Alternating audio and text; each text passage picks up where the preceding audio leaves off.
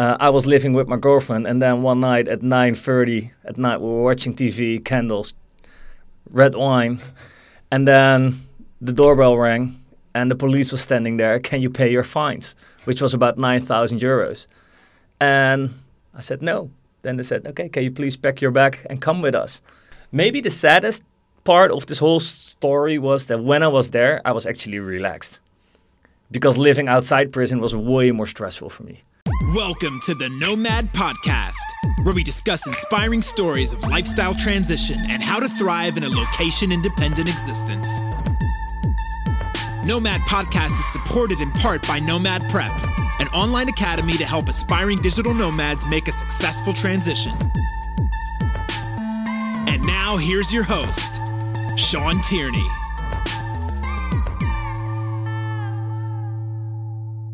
Christian Oosterveen found himself broke and unable to pay for the insurance on his vehicles. He was living with his girlfriend at the time, and his situation hit an all time low when, in the midst of a romantic evening, the police arrived, knocked on the door, took him into custody, and imprisoned him. That event galvanized him to study psychology and neuroscience, seeking to understand the root causes of what holds us back and what we can do to rise above it. A few years later, and Christian has since become a professional speaker, a successful business coach, and has developed a framework for personal transformation, which he is now putting to the test, using it on himself to transform himself into an upper echelon marathon runner. He's seeking to run a sub three hour marathon, having never run before. In this interview, Christian shares his personal journey, insight into how to rewire your brain for breakthrough performance. And athletes, business people, really anyone pursuing a personal development track uh, are going to get a ton of value and exposure to some powerful ideas in this episode. Uh, but before we get to that conversation, please listen to a quick word with our sponsor. It's important to have travel insurance as a nomad because stuff happens while we're on the road. And while we hope for the best, we need to always plan for the worst. If you're investigating insurance options, check out SafetyWing. Safety Wing is travel medical insurance specifically designed for nomads. Unlike other providers, you can buy it when you're already on the road and you don't need to continuously update them on when and where you're going next. You just have one monthly subscription that covers you wherever you go for both travel and medical. And if you shop around, you'll find it's about a third of the price of other providers. Visit nomadpodcast.com slash safetywing to get a quote today. And now here's the interview. All right, hey everybody, welcome to the Nomad Podcast. This is Sean, and I'm sitting across from Christian Oosterveen. Uh, Christian is a human growth hacker, a neurohacker, behavioral psychologist, trainer, business strategist, currently focused on building growth cultures via his company, Creatures of Habits. Welcome, Christian. Hi, thanks for having me. Awesome. Um, okay, so let me just kind of give people the backstory on how we met first off. So we met earlier this year through a local incubator here in Lisbon uh, yeah. uh, called Beta E. Uh, on the rooftop of this place, it was like their pitch day, and just ended up talking for I want to say like two hours about just all, all sorts of stuff. Um, so I'm super excited. I'm super excited because we had a lot of synergy and a lot of common ground. Totally. In what we're doing. Totally.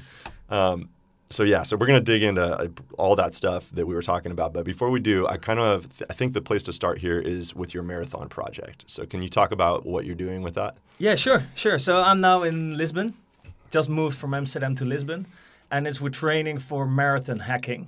And marathon hacking is it's like stress testing my own course. So I'm now living as kind of a digital nomad. I call it more international businessman or international entrepreneur and I've created this course which is all focused on implementation. And that was the main thing for me to transform. You have to implement. So we read all the books and we're living in this beautiful area with all the information on books on the internet and there are all these experts, but how do you implement all this information into your life? So that's the key thing what we're doing with marathon hacking. So I decided to become a top th- top 2% marathon runner from scratch as a non-athlete. Having no experience with marathons, you're not no experience in running, food. You know, for instance, my background, my my initial background is hospitality and working as a sommelier in restaurants. And if you ask me about nutrition, then it's always about five courses and wine. So I'm a good place here in Lisbon. but it's a good place to run as well because there are a lot of hills. yeah, and I know because I watched, I, I, I, stalked you beforehand with the Strava, and I saw uh-huh. your Strava runs that you're running like in the hilly part. I, I run along the water, but you, you pick like the hilliest parts to run. so- Yeah, and I have to because it's uh, so D-Day. So wh- what I've decided to do is to see to stress test my own program of hypergrowth. And can we really hack our personal growth by implementing things better? And do my key principles about the brain, about psychology really work? And then I'm focusing on about the the subconscious principles. And what's interesting is, is we're gonna do this in six months' time to transform me from scratch to this top two percent marathon runner, and it all has to happen on the 20th of October here in Lisbon during the Lisbon Marathon. And I tell you, that one is gonna be hilly, which I didn't know, but it's the one of the most beautiful marathons in the world. So that's why I've decided to do it. So it's all gonna happen here. But yeah, mm-hmm. I need the hills. Nice, man. So, okay, so you basically, the marathon is like proof is in the pudding. You've developed this transformational thing that took you from, like, you know, basically vastly improved every aspect of your life, but you're now taking this exact same framework and proving that that works by doing a marathon from nothing. Absolutely, because I've got one one key thing, and I call this a little bit the circle of life. As in, we see a lot of experts, and I'm an expert. I want to be an expert in helping other people, but I'm I know that I'm only able to teach others when I've been through it myself, and that's the main thing. So I thought if I really want to teach people about transformation, I have to go to. I've been already through a transformation myself because when I was in January 2015, I was in prison because I was so much in debt and totally struggled and broke in any area of my life and I had to go out through it. And by studying self-development, I had to find the the key principles which really, you know, like the Pareto, Yeah. is about what are the 20% principles which give you the 80% results. And I needed them because I was so in pain and so in scarcity. So all these things I've figured out over way uh, on the way, which worked for me. I've now created this program out of it, and I'm now stress testing it so I can teach this to other people if they want to transform or grow faster Yeah. and especially to work to because it's not just to go from depressed to neutral. I think it's even more fun to go from depressed to being kick-ass. Can you take us back? So uh, I, I was going to get there later, but um, I'm glad you brought it up. So the prison situation, like, take us back. What was the scenario that put you there, and how did you get out of it? okay, that's a long story. but the long story short, no, it was January 2015. And I still remember that day that I was there with my girlfriend. Where we were having a romantic night watching TV, and I actually had financial issues. I was living together with her, but I was struggling with this big debt. And it was a debt which started when I started with my first entrepreneurial things. I wasn't able to get an income for a couple months. And actually, what happened is I wasn't able to pay my insurances for my car and scooter. And this is just 38 euros a month. And I wasn't able to deal with that. So it was 7 euros for my scooter insurance, 31 euros for my car insurance. And actually, what happened is the Dutch government, they were really keen on it. And they just gave me 350 euro fine per vehicle. And three months later, this same fine was about 1500 euros Yeah. and that two times and i got this fine six times so in in a couple months everything you know i wasn't the right person when i started my entrepreneurial journey and my mind my everything blocked in my head when i got into debt. And it made sense because my dad always told me when you're in debt you never get out of it. And i believed it. But this was a subconscious belief. And i really this is how it started and it all went Spiraled. it all went south yeah it uh, went south and spiraled. So this is where it started. And at one point so this was in 2012 and then in 2015 it was the moment where uh, I was living with my girlfriend, and then one night at 9:30 at night we were watching TV, candles, red wine, and then the doorbell rang, and the police was standing there. Can you pay your fines? Which was about 9,000 euros, and I said no. Then they said, okay, can you please pack your bag and come with us? And yeah, they got me into the car, and I was in prison for over 10 days, and I was supposed to be there for 51 days. And the interesting thing in the Netherlands, it's a weird system, because it's this happens, and I know you have to do your, you know, you have to fulfill your promises, and you have to be insured not to get bigger problems. But the interesting thing is, is when you are in prison, it's not even to pay off the fines. It literally is just a pressure method to make you pay. But how are you going to pay it if you don't have the 9,000 euros? Right. So this is just so when I was in there, I had to to show them how it was, but it it was a life changing experience, and I've learned so much. And maybe the saddest part of this whole story was that when I was there, I was actually relaxed because living outside prison was way more stressful for me. Right. So Just having that's the, the- low point. You're like, oh, I'm sitting on Absolutely the bottom. far. No, I think that the low point was even before that. So when I got into debt and I totally was stuck, didn't know how to get out of it. That was a moment where I was really lost friends, screwed up relationships, screwed up business opportunities. You know, I was literally I didn't know how to get out of it. That was the real point. and even at the point that you think like, you know, life is so painful, I think it's even less painful to go without life. You know, that Yeah. you even consider those opportunities. yeah. And that was the main low point, low point. Yeah, there in prison, that was a moment. Was, so in the between 2012, 2015, that was a moment which really accelerated a lot because it makes you think. And actually, it gave me confidence because what I've learned is like living in this mini ecosystem.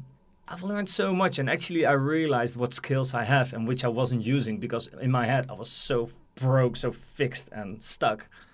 And actually, it it, it got me rolling. Yeah, I mean, So- arguably, it sounds like it was the catalyst. I mean, do you think you would have done what you've done today had you not gone through that that event?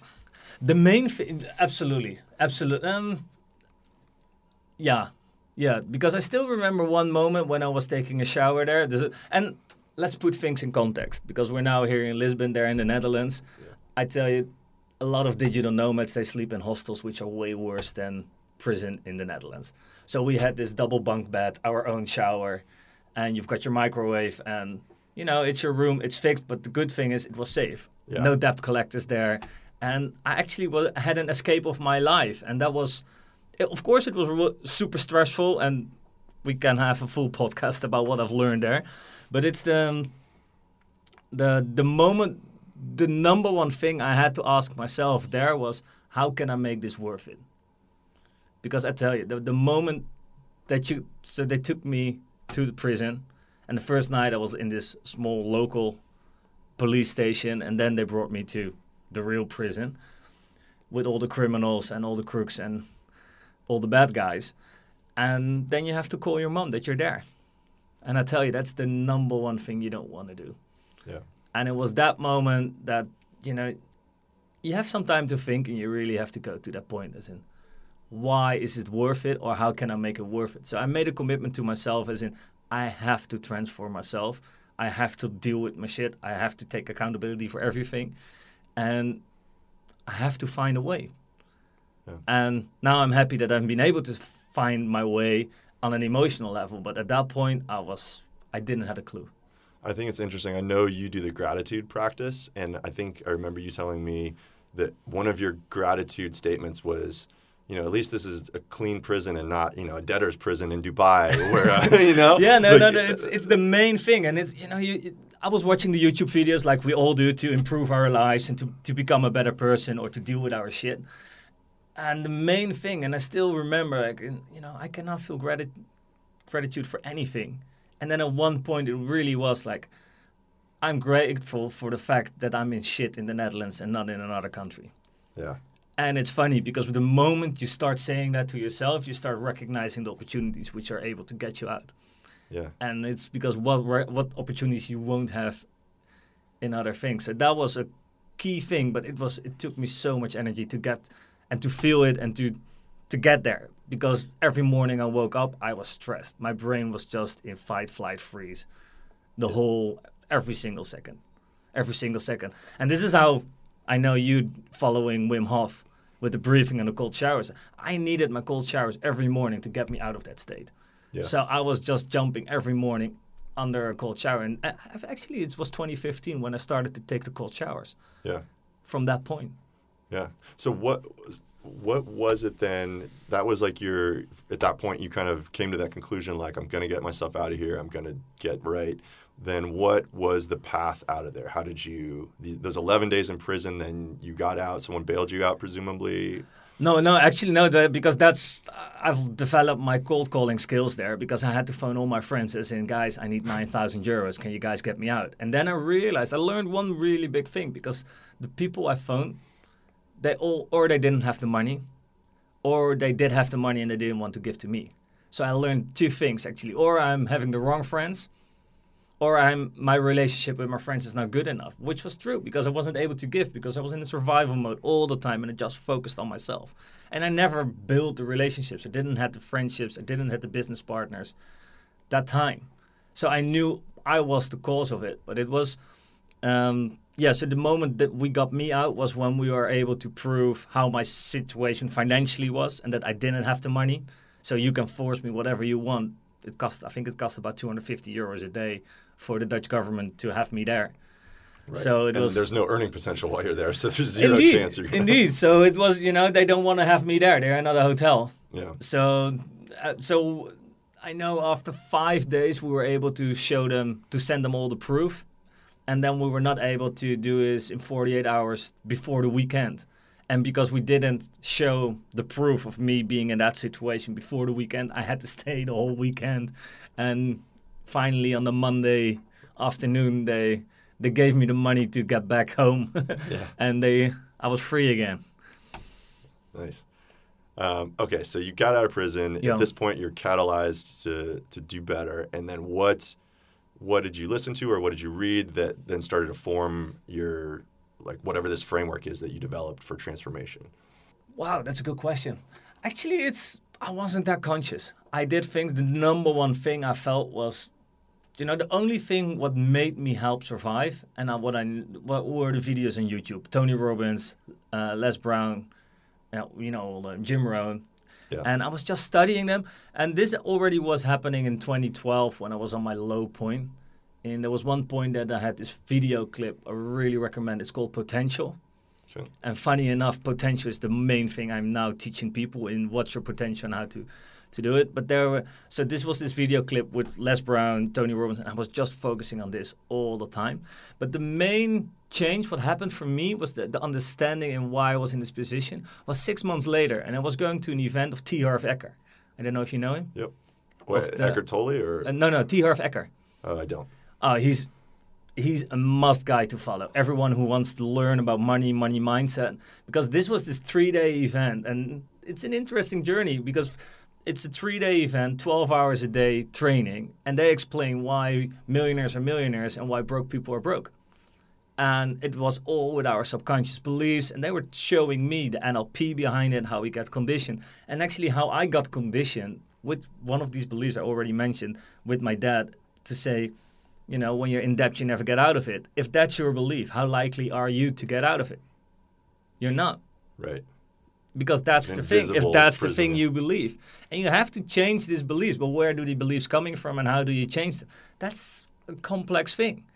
How does one even know what those are? Because they, it, it seems to be like the the water in your fish tank is the best analogy I can describe. But like, how do you even start to know what the limiting beliefs are that you have buried? Yeah, the main thing, and this is the exciting thing right now with the marathon, because I'm now in the position as in starting as a non-running doing the marathon, as in how do you recognize your beliefs? And what I say is just look at your people around you and listen to their beliefs, because we are the average. I think it's a Jim Rohn quote: "Is Of we are the average of the five people we hang out with." Yeah. And it's so true because our mirror neurons, they pick up the behavior, they pick up the energy, they pick up the thought patterns of all the people around us. If you have a baby and a baby looks you in the eyes, the baby gets the same brain frequency as you got. So we really become our environment. And that's something they were showing in that during that event. And to get back on the whole framework, what happened actually after the three days, so they gave us this thing and they said they showed us what were our current beliefs about money, and I had a lot of bad beliefs about money. As in, you know, I didn't appreciate it, didn't respect rich people. I thought like, wow, there must something wrong. How come my dad, he he's really the guy in labor, and he's my best mentor and my best teacher. He doesn't know it, but he is. But it's the the beliefs I had around rich people making money, what's possible, what isn't possible. That was all programmed in it. Now I know that we get programmed in the first seven years of our life. We get conditioned. Our brains are in a state of hypnosis. So the first seven years of our life, we just get conditioned. And if you hang around with someone who's really broke, who's really struggling, you just get all these beliefs. So that's what they showed me there. And after three days, and this was the interesting thing, they gave us a journal and they said, we were there with 400 people and they gave us a 90 day journal. And it was just five minutes a day doing the journal, one simple habit. And I thought, ah, I can do it. And they asked us, all 400 of us, how many of you are going to do this? And of course, we were all, after three days, you're pumped. You know, it's one of these events you see with Tony Robbins. If you see the, Yeah, yeah, the documentary on Netflix, you know, you're all dancing and all in a good state and having fun. So we all 400 committed to do it. And after day, I think it was day 38, somewhere around day 38, I was in my bed and I stopped doing the habit. And I thought, isn't it interesting? I'm still broke. I'm still depressed. You know, and it was somewhere in the afternoon. I'm in a bad situation and I stopped doing the number one habit because the, the, the reason we were doing that habit was to rewire our brain. Because what do the most neuroscientists say? If you do something for 90 days, then the habit goes from conscious That's habit to a subconscious habit. Yeah. But what I realized there is I wasn't doing it. And then I thought, like, I have to do something with this because it's, if I understand how we create habits, then I'm able to change my lives. And this is how I started my business, Creatures of Habits. But it's what was even more interesting. I started to study all the people who've been there at the same event. And guess how many people were able to do the 90 days in 90 days? I would very few. Uh, Five, Zero. zero. Hmm. out of all 400, there was not anyone doing it. There were only about eight, seven, eight, who were doing it in 120 to 150 days. And they were all single women, yeah, single moms. And did they have? But there was a high level of single moms there in the yeah. in the audience. But I've uh, found it so fascinating. Like, isn't it interesting? We just ask people to do one habit for 90 days and not even. So it's interesting how we read and we go to the videos and learn about the 90 days to form habits. And actually, it's it sounds great and it is true when you do the brain scans to have people doing it for 90 days. But to give yourself a habit and to do it for 90 days, it's almost impossible. So this is how I started my journey in studying the brain, and this is how I got into neuroscience and started to study the best neuroscientists in the world with all their science about how does do habits get formed, how do we get primed, how can we rewire our brain, how can we how does hypnosis work, and I was all implementing it on myself because I was in a bad situation and I felt the pain to get out of it. Right. And actually, what happened is in so what I started to do further was working um, with two great guys from the UK, which were doing a lot of events around business and lifestyle. And how do you start your business? How do you grow? How do you are you able to to make 1000000s Because that was a little bit my commitment, as in, okay, the number one thing I'm gonna do now is now they show me all the way how to become a millionaire and to do it. And maybe one good thing to mention is in I've been to this event, the Millionaire Mind Intensive of T. Harv Eker. I've been there six times in three years, just as repetition, and I use it as a checklist to see. Oh, hang on, he gives me the mindset I need to get to get myself out of this situation, which at one point was over 120,000 euros of debt. So it started with 15, and because I was so stuck, and I tried things, but I wasn't capable enough, and it all ended up in 120,000 euros. And it was not just me because it's if you get in the Netherlands, there is a business, there's an industry behind debt. Sure. In- As there is everywhere. Yeah, no, because there are people like the debt collecting agencies are making a lot of money. They say, "Oh, you don't respond or you're not able to pay. Here, we double the price. We doubled it now." As in, so you created for me. Who you know why? yeah. You know, it's it's like me coming here and now walking out and saying to you, like, "Oh, you, by the way, I spent some time with you. Can you please pay me?" Oh, you're not now. I give you to another debt collection uh, agency and do it again and again. It's doesn't make sense. So, but what I started to do is I started to study more. Every time I went to the Millionaire Mind Intensive, I started to study the people there. And after day after the third time, I actually started my own accountability group because I thought, hang on, this is what's working. Because the second time I was able to do the 90 days in 90 days, and then the third time I thought, can I teach this to other people? And we had this Facebook group with over 115, 120 people, I think. And out of that, we were able to do with 13 of them to get the 90 days in 90 days So what was by implementing all the ways in habit. And that was that was for me the start of my business. And then I started to do accountability programs, account in helping people to reach their goals because that was the main thing. At one point, I had another tough moment, as in getting the letter. I was staying with my parents and getting the letter that the debt collection agency was coming to my parents' place to take their stuff. And that's not a position you want to be in. Yeah, that's And I just had three weeks to make 3,000 euros. So the business which came up, which was the initial start of my program, which was uh, so what I started to do is I just phoned all my friends and I said, "What's your goal for this month? Pay me 100 euros. Are you willing to pay me 100 euros to reach that goal? If you don't do it, then I pay you back. I didn't know how to pay back because I needed the money to pay it all off, but that was my main thing, and this is how my business got started. So with those 13 people that you were able to get th- get Yeah. through to that point, can you summarize what was the essence of that? Like you, it, it sounds like you, you saw the, the the end point, you saw this 90 day thing that you needed to do, but then it's ultimately like walking that path is everything. But Mm. you but many people never walk the path. So what was it that you what was the key insight that ca- caused those 13 people to the steps necessary? And I want to take a second to briefly pause here and tell you about an exciting project that I'm working on. I recently left my job of five years to go full time on a side project that I started called Charity Makeover. This is a hackathon that brings volunteer knowledge workers together to build game changing digital assets for local charities in a single day. Think of it like a habitat for humanity, only with virtual assets instead of physical houses. I recently deployed a platform that enables anyone to bring this movement to his or her city. If you think you might be interested in being the admin for your city, visit charitymakeover.org slash podcast to learn more. And now back to the interview.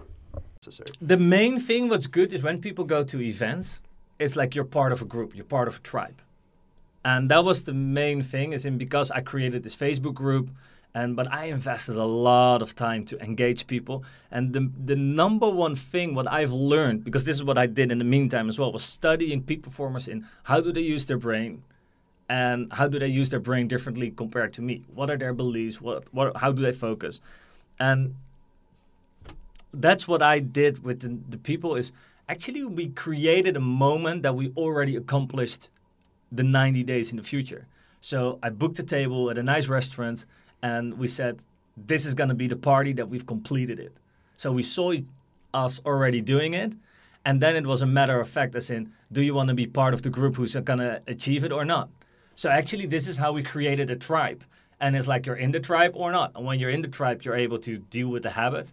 And actually, this is the moment because then what happened is that you get this to the point where, you know, our brain hates pain. Just we avoid pain in any way. If you have a task which takes longer than 20 seconds, our pain center lights up. So it's anything that takes longer than 20 seconds, it's painful, we procrastinate on it. Or we need to find a reason which is more painful so the habit or the discipline becomes less painful Relatively. It's relatively than the outcome you're gonna miss out if you don't do the habit. And this is why people get disciplined. And it's interesting when you know it because now you can teach anyone to become disciplined when you let them focus like this people. So what I did is in with this accountability group, I just let them focus in on the party and share, engage, and I was just doing the community management around it. But the main thing was getting them focused on that's the party coming up, and I was just reminding them about the party while they're doing it, and that, of course, I was one of the lead, group leaders. But then you saw people follow, uh, like following me, and this is another one: it's the first follower, having the first follower, and so we kept them focused on it, so they knew like or I do the habit today because we know we always have bad habits. So that was the main thing is you know, it was every day you just ask yourself the question, do I miss the party after 90 days or do uh, or am I skipping the habit today? Got and it. sometimes life happens and that was so that was just, this was the main thing the second thing was actually was just teaching people a strategy how to deal with it and this is something I've, I've learned while studying the people of uh, do you know the nike breaking 2 I don't. No. it's an amazing documentary it's about uh, actually they're doing it again but not, it's not nike it's another company from the uk so they've had the, the fastest marathon runners in the world and they were seeing can we bring the world record under two hours And at that point, the world record was about two hours, three minutes. So what they've done is they got three of the fastest Nike marathon runners. They gave them the special shoes. They did all the innovation. They did all the programs. And they said, okay, what are the ideal con- conditions that we can let a human being running a marathon under two hours? And it's it is as big as the four minute mile, which we all know with uh, Bannister. So what they've done, what Nike has done, they went to Monza in Italy because this was the perfect conditions of the circuit. It was round, not that too many corners. There were there was the right humidity, the right temperature. Everything was perfect, and they had the special shoes. They had the special training, and what they had is that they had a group of other marathon runners which run one lap with them, and then they changed the group so to keep the, the runners out of the wind, and to get them in the group. And what they did, and actually, I'm still it shows how hard it is to really improve on that level is they even had a car in front of it with a big screen so they didn't they ran without the wind. Or they, the, the car was keeping keeping them out of the wind. And what was funny is that one guy um, Kipchoge he was able to, to run it in sorry I'm gonna this is gonna be the how do you Spoiler. call it? The spoiler, yeah. That's the, this is gonna be the spoiler. So there was the fastest guy, Kipchoge. He was able, and he's the current uh, marathon uh, world record. He was able to do it in two hours twenty seconds. But the other two, and I found this way more interesting, and this is what I've learned from it. And the the other two guys, so they were in the ideal circumstances. They were not even able to come close to their PRs on the marathon. So isn't it interesting that you got three guys that got you put them all three in the same situation in the perfect conditions. Everything is perfect, and why are two out of three not even able to break their PR when they are in the ideal circumstances? I thought that was interesting. And this has to do, and this is a key principle in the brain, is being the principle of being behind. And this is what you see with a lot of people. When you do a 90 day journal, when you miss one day, you feel behind. And the moment we feel behind, our brain experiences scarcity and we literally block our energy and we're not able to flow anymore. And the only guy who was able to keep up with the pace of the car, which was supposed to run at one hour, 59 minutes, and some seconds, only that guy was able to stay in the flow of getting there. But it's a focus way, and how do you focus? And he's the guy who really implements gratitude while running. But the other two guys, they don't use this during, and this is a nice uh, Yeah, come back in what we were saying about gratitude and how important it is. But the other two guys, they were just fighting of keeping up. And when we feel, when we try to keep up with our goals, with our routines, and we are behind, we just even don't show up on our regular level. Mm-hmm. We we fall below. And this was the main thing. What we did with the group is in teaching them a strategy in how to do. What do you do when you miss a day? Because sometimes life happens. You know, in the morning you got a fire in your house, your distraction goes everywhere, or you just have your busy day. What do you do if you're not? You see all the other people in the group doing the 90 days and keeping up on the right day. And what was interesting in it is that uh, by teaching them, as in th- the strategy is, is then if you do it the next time, just do three or four days, just at once, but do it over. So the habits which you had to do with journal was write down five wins of today. So you still can do it. You just do it one day later. But just by teaching people this strategy of how to deal with the scarcity of where they are and where they want to be, Mhm. that's what I So it sounds like forgive yourself basically, and then catch up the next day, and then clear, like mentally clear that mistake, and don't let that be the thing that like drags you down. Yeah, or even more important, and this is you know this is something I really got conscious of in. Um, it's funny that this was the I was reading the autobiography of Richard Branson, because the good thing is, is so I packed my bag when the police was in front of my door, and my girlfriend she at that time she did put my book in my bag of Richard Branson. Mm-hmm. And I was allowed to read in the prison cell because I wasn't, you know, I didn't do that much wrong. I just had to be there without my belt, without my laces, and I couldn't sleep that night. And I was reading the book of uh, Richard Branson, and funny enough, he was saying in the second chapter, as in he was in prison, and he said, "The moment I was in prison, I realized that there are normal people, there are good people in prison," and that gave me such a good thing about how what felt about me. But more interesting was he has his um, when you look at Richard Branson, what he does, and this is what you see with a lot of peak performers, and this was the pattern I figured out, is that what they do is they look at an outcome and they always blame the plan and the strategy instead of blaming themselves. And it's this disconnection of who am I and who's my plan, what's my strategy, to make that distinction.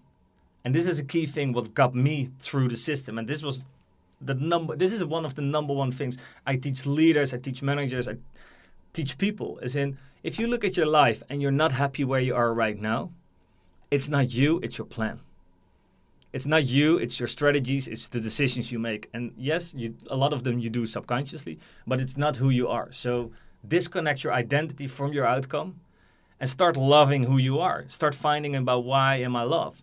Mm-hmm. And this disconnection was another one. So when you say is in uh, forgive yourself, you can forgive yourself, but way better is just forgive your plan. What, what or your strategy. Of, yeah, what it reminds me of, I've heard of research around uh, parents, like two groups of parents in terms of how they uh, tell their kids when they do a good job. They say, you know, they both get good grades. And then one group says, oh, you know, you're so talented. The other one says, oh, you work so hard for that.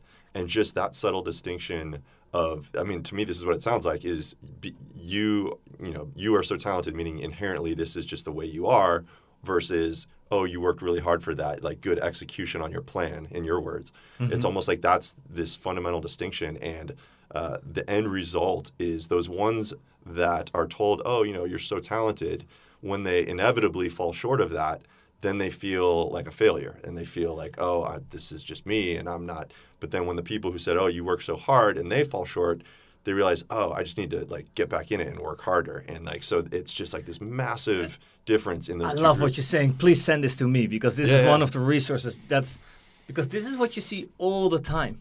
And it's just by listening. And this is what I do when I work as a consultant or when I do coaching or, you know, when I hear people blaming themselves then it's like, okay, let me see. What, how did you do your decisions? And this was one big realization I had to do. And this is the key thing what peak performers have is they they are focused about two things. Number one is where do I want to end up, which is the end day of doing the 90 days. But the other one is where am I now? And it's interesting because when you know where you are, then you know what strategy will bring you from A to B. And it's um, when you when you're able to so when you make mistakes but when you feel bad about yourself that's the moment you don't see a solution of how to go from a to b. When you start feeling like a failure if you say you know i told myself so many times that my identity was the guy being in that and when you see all the psychology and people recognize it is when you look at your life we are actually addicted to our problems. And the reason why is, is because when i have an issue and i tell you my issue i get your attention. We connect. Mm-hmm. So we fulfill our needs with our issues as well. And the hardest thing, and that has been my hardest thing, is how do I grow myself as a person, and who am I if I don't, if I'm not in debt anymore? Because I was actually fulfilling my needs with it. Because this made me unique. You know, we like to be part of a tribe. Right. That's one of the human needs, the main human needs of survival, because we're more likely to survive when we're in a tribe. Yeah. But in the tribe, we want to stand out. We want to be unique. How are you unique with your problems? Yeah. I, discovered this firsthand in a business that I tried to start in Laguna Beach with okay. artists. And just real quick recap because I think this is going to make your point. Um, this is something called Artilage that I did with a business partner, and we we actually just shelved it after a month because we realized the flaw. The flaw was we were trying to work with artists and even screening the best of the best. We got down to three and we found that they cherished the view of themselves as a starving artist and were sabotaging themselves and were incapable of actually hustling and actually just killing it and and succeeding. And they, they were they were their own problem. And so we we ended up not trying to change them. We just kind of no because it's on. because and this is the thing. And I love what you say in, in trying to change them, but actually it's it's not impossible, but it takes a lot of consciousness and the right strategies to change identities and easy because this is why it works because if i look myself as someone being in debt uh, if that's my identity, that's harder to change than change my plan. Yeah. And I just had to look at my habits. What were my habits? Because the result I was there was all the results of my daily and weekly habits at that time. And it's this thing in by doing it mentally, you're able to disconnect your emotions from it, and it, it it's so much easier to change a plan compared to pl- changing yourself. It's a little bit like having this friend who has uh, issues in in his relationship or in his business. When you see someone else with issues, then it's easy to solve. When it's your business, then you're thinking about it for days and weeks, and you're not moving forward, and you just keep going in your head. And this is the, se- what I always call is like you know we can't see the picture when we're inside the frame. Yep. And this is another reason why actually journaling is the best way to become conscious of what are my beliefs, what am I doing, what is my picture. Is journaling is the best way because what you do is you subconsciously go from a first person perspective of where you experience your stress, where you experience your emotions, to a second person perspective, a higher perspective in observing in where am I going? What am I doing? And this is again is going from A to B. When you are clear about where do I want to go, where am I now? And that second is the hardest of everything. Then you are able to get yourself going. And this is what makes the difference between the top 2% and the others because this is what they do all the time. They just ask themselves every time at the start of the day, where am I now? Where am I going? How do I get there? And they do this every day because George, you know, life changes, the world changes. You move from Amsterdam to Lisbon, your life changes. You get a new girlfriend, your life changes. You become a dad. You know, things happen so easily, so quickly. You win a million, your life changes. But what I found more fascinating is in this is when you study the brain and beliefs and mindset and there are so many research um, reports about people winning a lottery. And i think i've shared this with you the first time when we met at Beta-i as well. As in 90 over 90% of the people who win the lottery when in five years time they lose it so just think about it people go every week they're dreaming about becoming a millionaire they go every week buying these lottery tickets. Then they are a millionaire and they're sabotaging themselves. Why? Because they were not a millionaire before they got the million. And this is the key thing. What I realized and what I've implemented in my whole program of implementation transformation since if I run to uh, run a marathon under three hours, because that's what I have to do to become a top two percent marathon runner. First, I have to think about who do I need to become because when you look at a marathon, just it's really fun to to to just study the last pe- the people in the last few miles because you see people dying just going nowhere. And why? Because they tried something and they were not the runner which was able to master the marathon. And this is the sad thing, and this is the main thing. And a lot of people they just go for the stretch and then they see if they can make it or not, just to fight with the ego, and then they fall back again to where they always been. And if you really want to grow, if you really want to progress, and this is when you're starting your business or when you're a digital nomad, if you want to be a successful digital nomad, then be the digital nomad before you really get to the point. Mm-hmm. So you have to grow yourself. So this is where my whole program is about is how do I grow myself as fast as possible? So I start thinking like a, a top marathon runner so what happens is I start creating the habits of the top marathon runner as our hab or our thinking leads to our habits and our behavior. And I start taking the actions of a top marathon runner, and then the results become like being a top marathon runner. And funny enough, when I get the results, my brain would say, "I am," because you get confirmed that right. what you think of. So, and this is the number one thing I've learned, and of course, this is from Tony Robbins as in, uh, you you got this cool uh, YouTube video where he's with Frank Kern. As in, this cycle, this is the cycle of life. But it's so. What's the difference between the people who are able to transform themselves and the people who are not? The main people are able to see themselves already. They have a clear vision of who they have to become uh, and where they are now and who they are right now. And then what strategies will bring me from A to B to become that person. But but this is the main main main thing in what people have to do is in if I set a goal and doesn't matter if it's running a marathon and and you first have to become it in your head and whether to get back to the guys of Nike, the marathon runners. So Kipchoge is now actually training for another attempt of running the uh, marathon under two hours. And it's funny when you see him now, and I think they do a, uh, uh, a few interviews on this now on uh, YouTube, mm-hmm. is in you now hear him saying, "I know it's possible. I've been two hours, 20 seconds. I was 20 seconds off. I already felt it, but I wasn't sure. Now I know what I have to do, what I have to change. And this is how we learn. And, um, you know, this is the difference. And now he understands the context of being able to do it. So now he knows who he needs to become. And now he creates a strategy to get there. And I'm pretty sure he will find his way to, to go there. But yeah, it's it's still an incredible because two hours is in I'm working really hard now to run under three hours, and even that's You know, most people they take about three hours, thirty minutes, four hours because you run. I did a half marathon, and I want to say it took me like three hours. So You did it in three hours. It was somewhere uh, three three and a half hours, I think. Wow, Yeah. was it hilly? Uh, no, it was in Phoenix. Mm. It was the PF Chang's half marathon. Okay, Yeah. but it's it's interesting to see as in in if you so for me, as in I never run before. I only did a few 10ks in my life. You know, Yeah. and right now we're seeing so I have to be able to run a 10k race in 38 minutes to be able to do a sub three hour marathon. Yeah. I have to run a half marathon in an hour 25 minutes.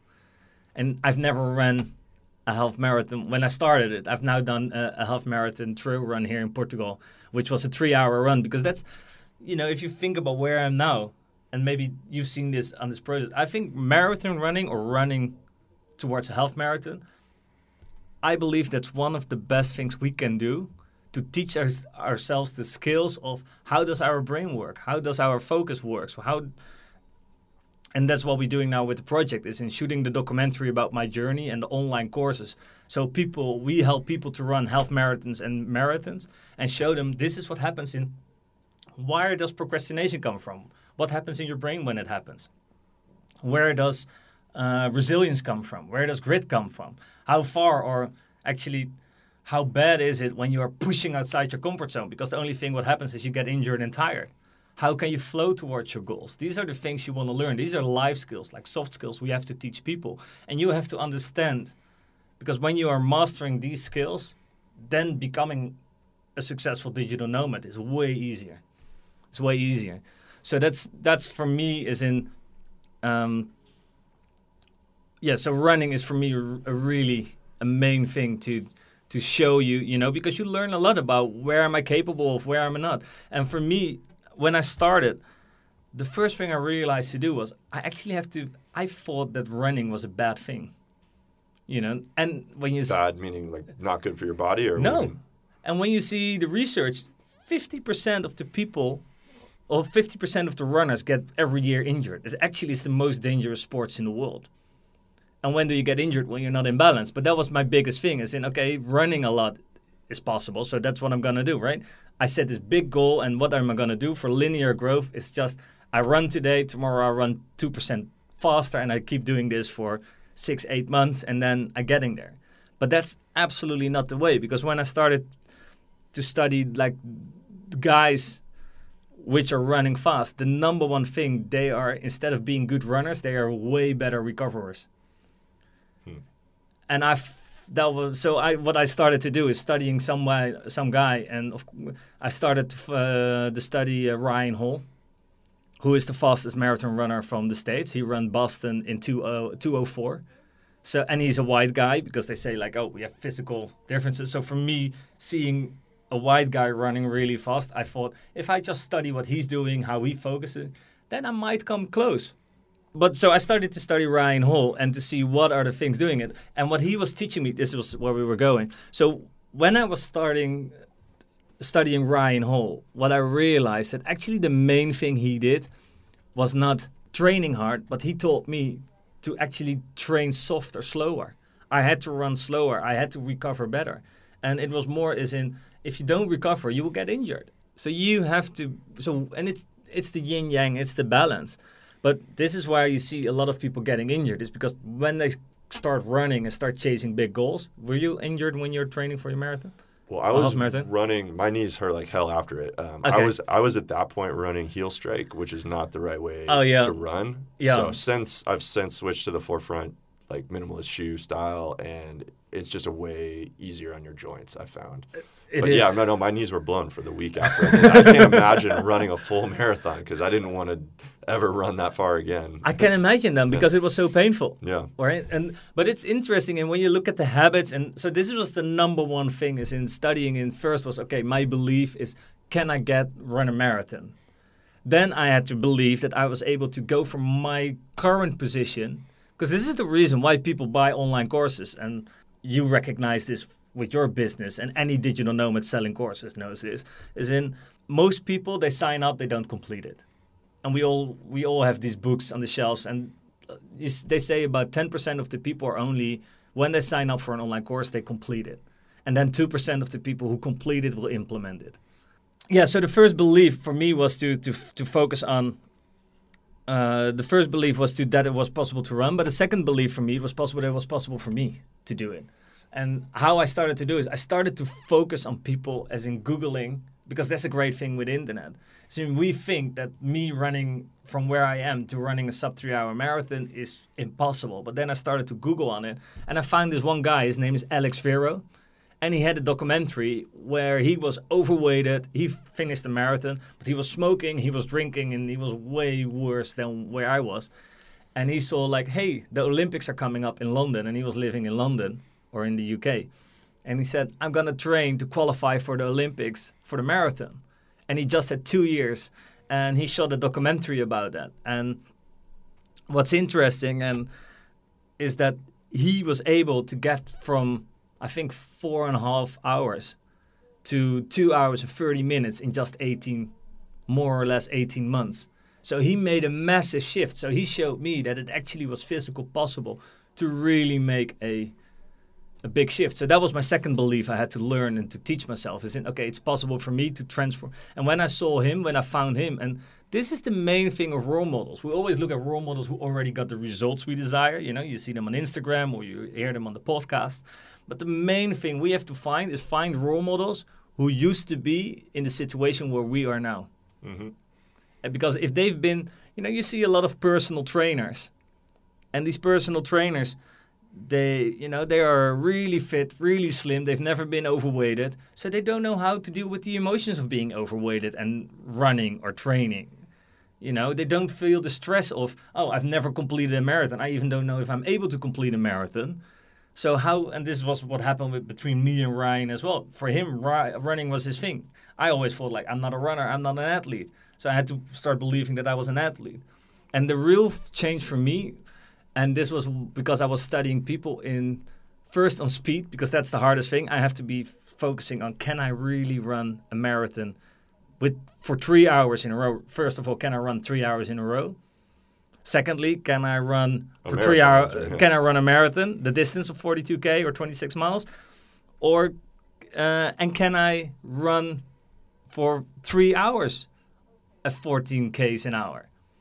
Mm-hmm. And that's you know all these beliefs I had to do. So what I started to do is I'm, I've been to Cape Town, and I surrounded myself with ultra trail runners. And this is another thing which is really exciting and um, game changer for people is make things small. How do you make things small? Because this is what happens: is when you set a big goal, we always feel small because we're not there yet. The goal is so big, I feel small. How likely am I to take action? You know, you're only fighting and struggling. And this is what you see with a lot of people when they set the goal to become a successful digital nomad. I say, shit, I'm not there yet. I feel really bad about myself. So, what I started to do is instead of my goal was, is running a marathon under three hours, I started to surround myself with, because we are the average of the five people we spend most time with, with ultra trail runners. And it's funny because then I was in Cape Town with guys, not just running flat, because I was just running flat, who were running through the mountains and they were completing runs for 100 Ks, 100 miles. And they were doing about four or five marathons a week in when they were training for these races. And I thought, wow. Yeah. And then you see people doing it, and then your brain, you know, your brain says, actually, it must be possible. And now, and this is how I transform myself, and this is how I transform my identity. But I still focus on the strategy. So okay, so just to recap, so we're Yeah. talking the process here is to pick a goal, to believe that it's possible, to back that belief up by surrounding yourself with other people who substantiate it, who, who who show you that it's possible for them. So then you start to believe, hey, I'm starting where they started, so it is possible for me. Yeah, but it's important that you f- so you find people who are already doing what you want to do, and Yep. even are already doing more than what you do, Yep. because you become the people where you spend the most time with. So if you become twenty percent of them, you still reach your goal Yep.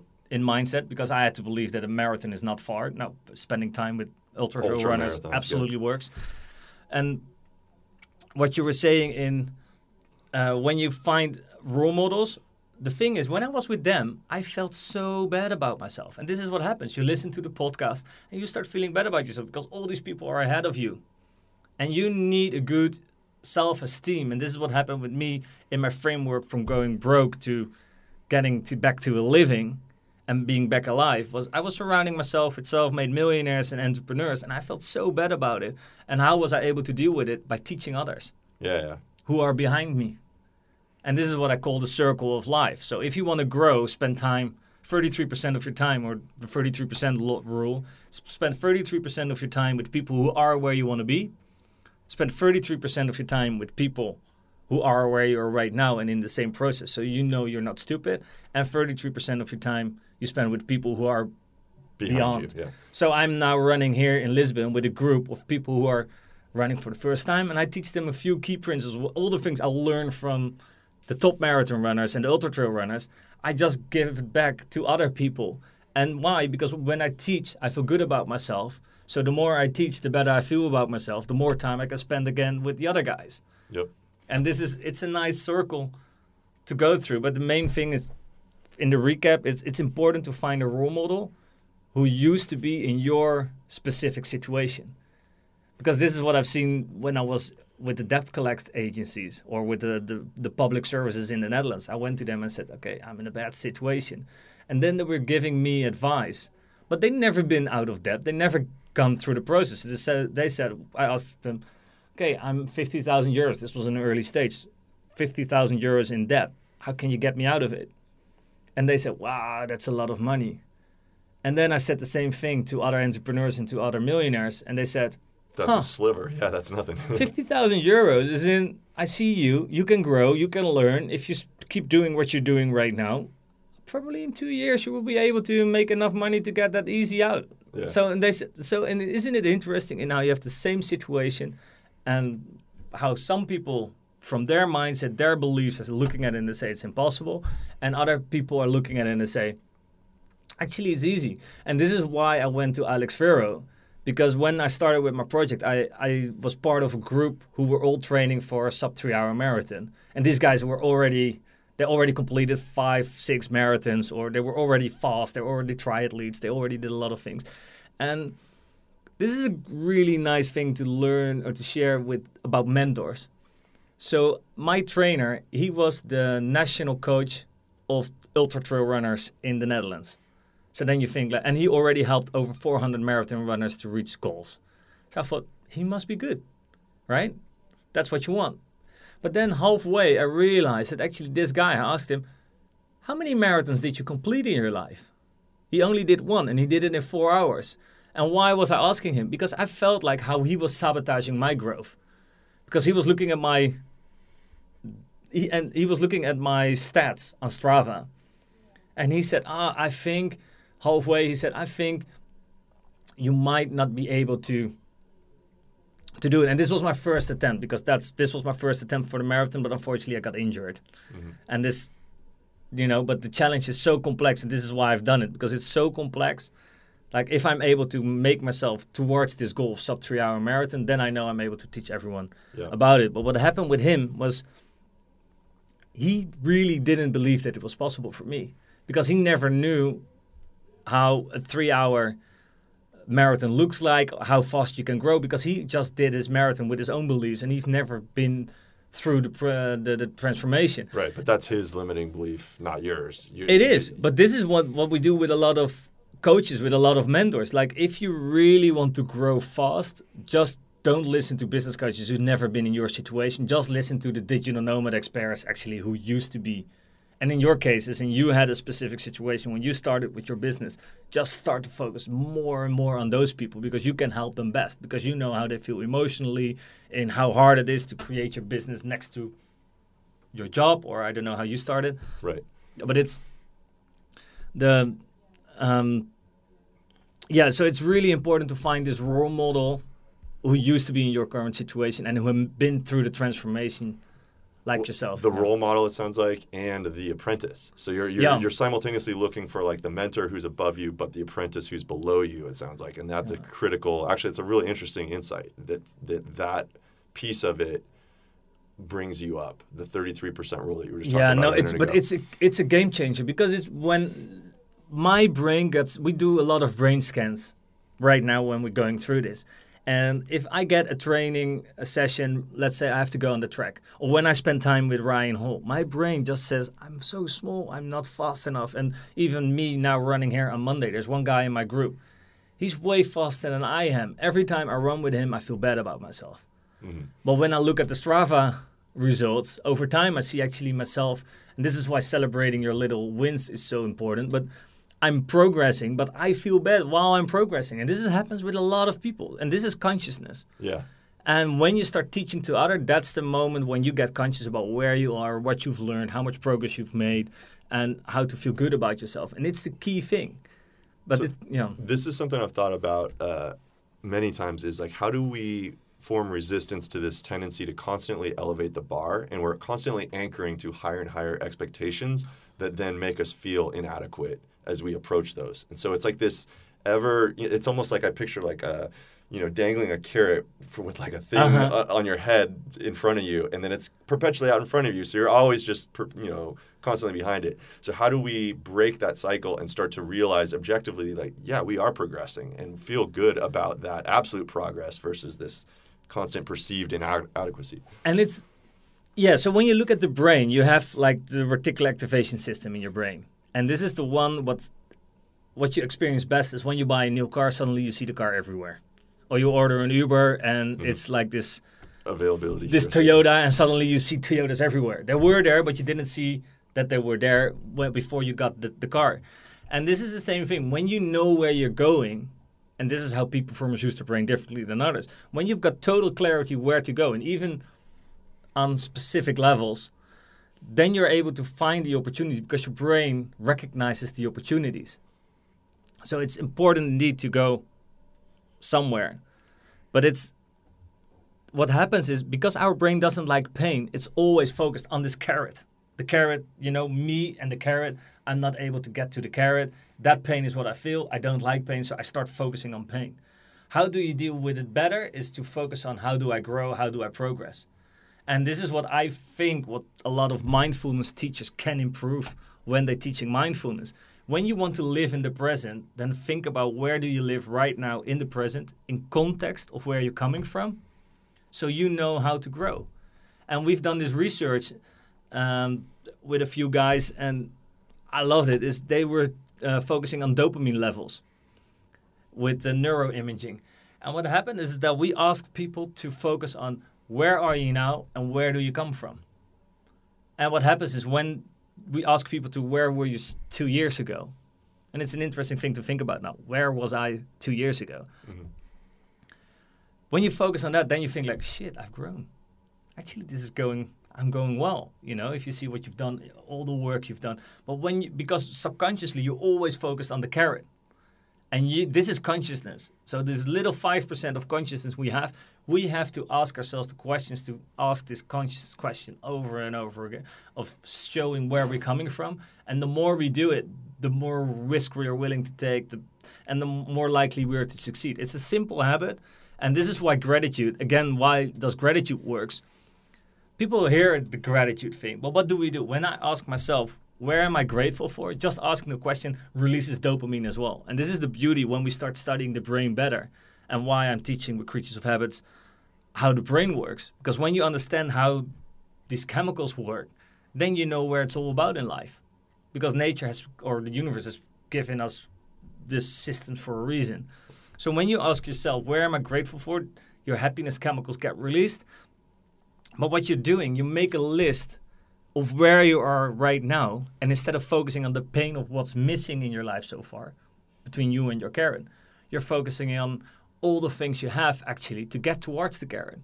Because if I ask right now, where am I grateful for? It's like, oh, it's my training, it's the lessons I've learned, it's the mistakes I've made. You know, they were not mistakes, but the experiences I got, uh, the friendships I've made, the systems I've built, my shoes, you know, my partnerships, my sponsorships, living in Lisbon, living in between the hills because you know it makes me way faster than living in the Netherlands. Yeah. Is in you when you ask yourself where am I grateful for, you actually get conscious about where are you right now with all the resources you have.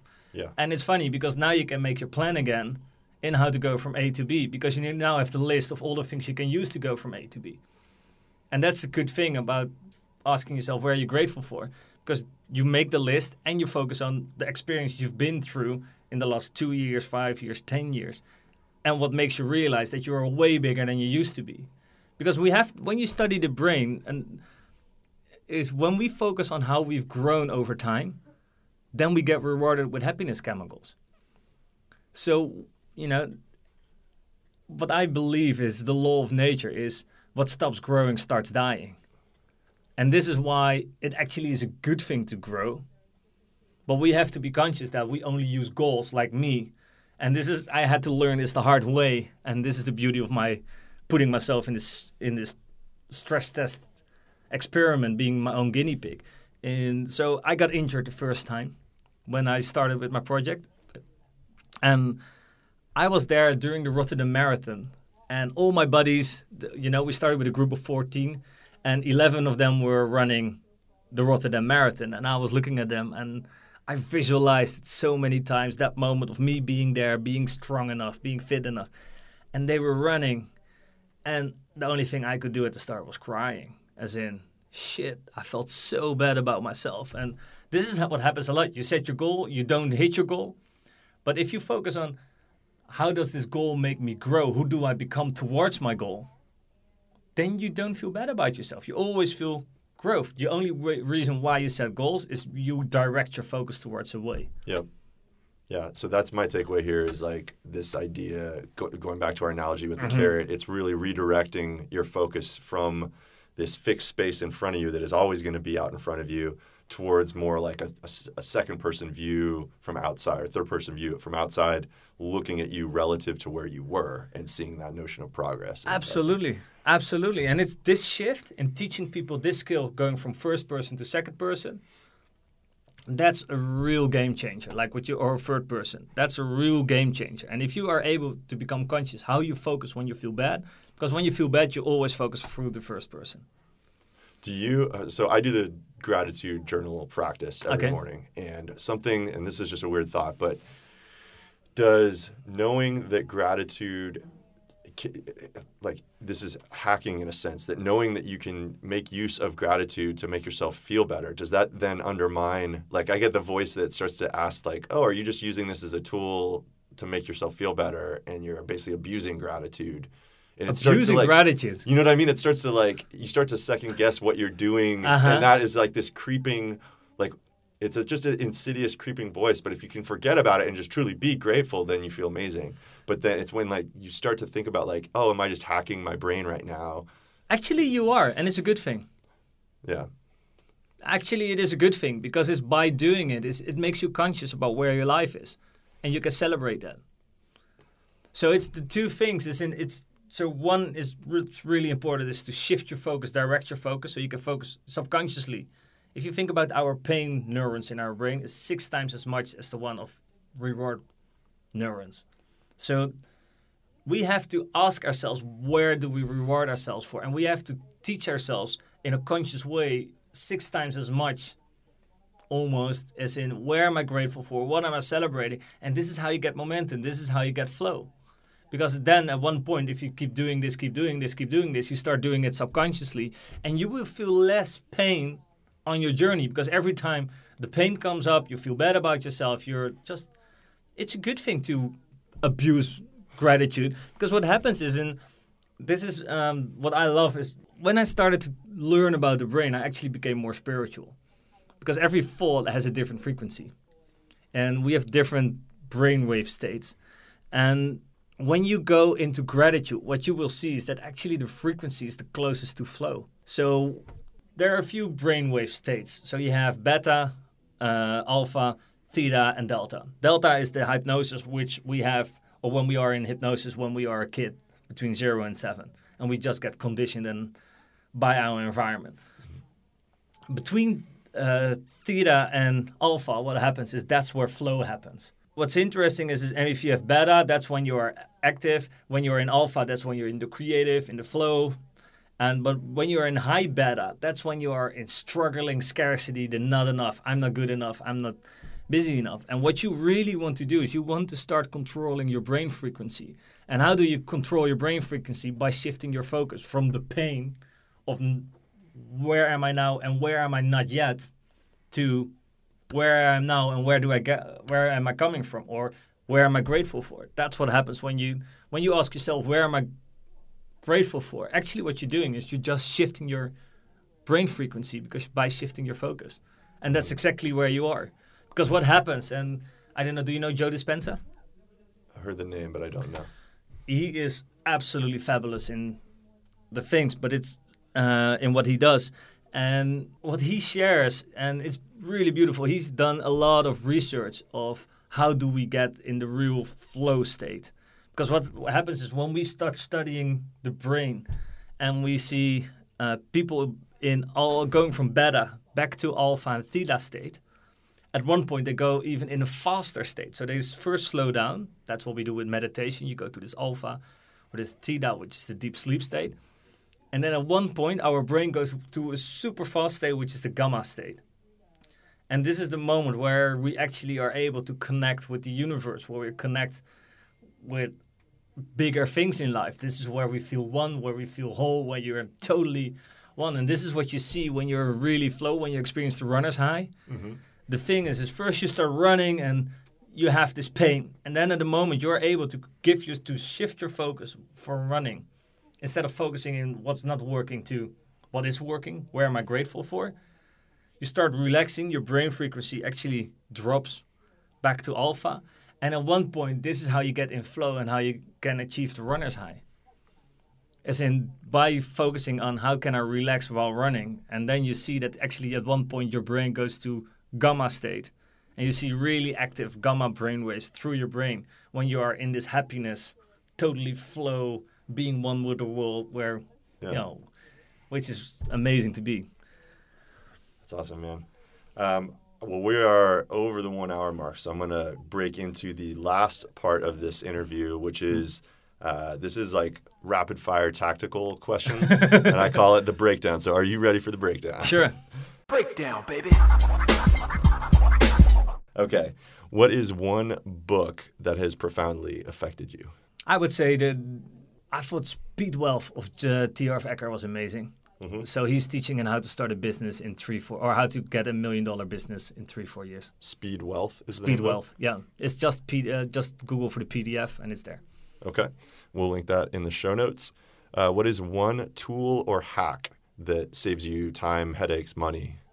Oh, the number one, yeah. No, I've got plenty, of course. No, the number one, what I would say, and this is what I love the most, and is there are different ways of meditation, and for me, it's visualization. So what I do is every day I visualize the moment that I've completed my marathon, or that I am where I'm with my business, or as a speaker, or whatever. But it's visualizing this every day. I use the Gladiator Elysium. Now we're free music for seven minutes and just getting into that point every time again and again that's the most effective habit and it's not maybe what saves me time today or it does actually because it makes me it gives me the priorities of where I want to go. Mm-hmm. But it really rewires my brain over a long time, and at one point you start believing that it's possible for you. You feel the emotions already, and then you get attracted to it. Awesome. What about what is one piece of music that speaks to you, or or a musical artist? Yeah, for me, this is the the Now We're Free, and okay. it's inter- interesting. So this is the one of the songs from the Gladiator, and it's sung by Lisa Gerrard. Okay. And she uh, she created it in this this weird language, and she used to sing this language for to communicate with her higher self. And I don't know. Every time when I do it, I feel like I have a communication with me and my future self, and I love it. Awesome. We'll link the Spotify to that song. Um, okay, this is a curveball. I've never asked this question, but it's Okay. uh, it's a really good question by this guy Peter Thiel, the guy who wrote Zero to One. Um, and so, if you need to think about it for a second, take Mm-hmm. take your time. But it is what important truth do very few people agree with you on? Wow. The main thing is that what we do is subconscious. 95% of what we do is subconscious. So most And- people believe that it's all conscious, and you're saying that 95% of what we do is all subconscious. Absolutely. It's how we get conditioned in the first seven years. And we, you know, when you take it from a higher perspective, it's that we're going, this is how we get conditioned because we have to learn our life lessons as a soul. Mm-hmm. And then in a later phase, we have to develop our consciousness, why things are happening to us or for us, actually, mm-hmm. and how we are growing as a soul. So I think it's the truth, maybe actually might be growth, that we are born to grow. I think that's the the more we grow, the more we can contribute. That's the key thing where people come back to me. Mm. That's the that's the key. Yeah. Cool. All right, last question. What one piece of advice, if you had a time machine to go back to your 20 year old self mm-hmm. before all the stuff happened with the debt and all that, like what one piece of advice would you give yourself? So we're now going about 30 years back. 13, 13 years. It's interesting because what I feel is that all the bad things that happen, they happen for a reason. And actually, those are all the reasons that help make me contribute now to others. Right. It's my gift, it's my thing now. Because I mastered it, because I had to go through it. right. So I would say surround yourself with better people, with with more. Just be more conscious about who you spend time with. Yeah. I think, yeah, or learn more from the people you spend more time with at that point. I think that's the that might be good because if I look back, like that moment, I realize I didn't realize how cool or what they were doing or how much I could learn or what questions I could ask from them. So I think just I think that would be yeah the main thing. Just be more conscious about who you spend time with. Right on.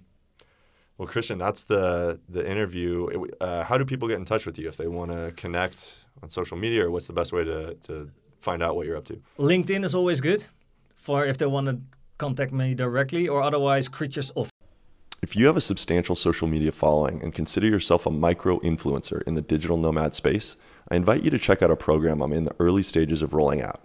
I call it the Advocate Program for Nomad Podcast and Nomad Prep. It's a multi level affiliate program that enables you to monetize the social media following you've built by referring my course to your followers. You can earn commission on both students you originate directly as well as students who come in via the advocates you originate, essentially a downline and all through simply introducing your following of aspiring nomads to a course that can help them more confidently make the leap. I'm in the process of selecting a small group of early advocates who I'll be working with closely to refine this program and make it effective. In exchange for early participation, those influencers will be grandfathered in at the highest level of commission that will ever be offered in this program. To learn more about the program and the referral numbers necessary to generate a four-figure monthly side income, visit nomadprep.com slash advocates and apply today. That URL again is nomadprep.com slash advocates. Help aspiring nomads make the leap and get paid for doing so. You've been listening to the Nomad Podcast. For links to all the resources mentioned in this episode, transcripts, show notes, photos, and more, visit nomadpodcast.com. Nomad Podcast is supported in part by Nomad Prep, an online academy to help aspiring digital nomads make a successful transition. Take the first four days free by visiting nomadprep.com forward slash podcast.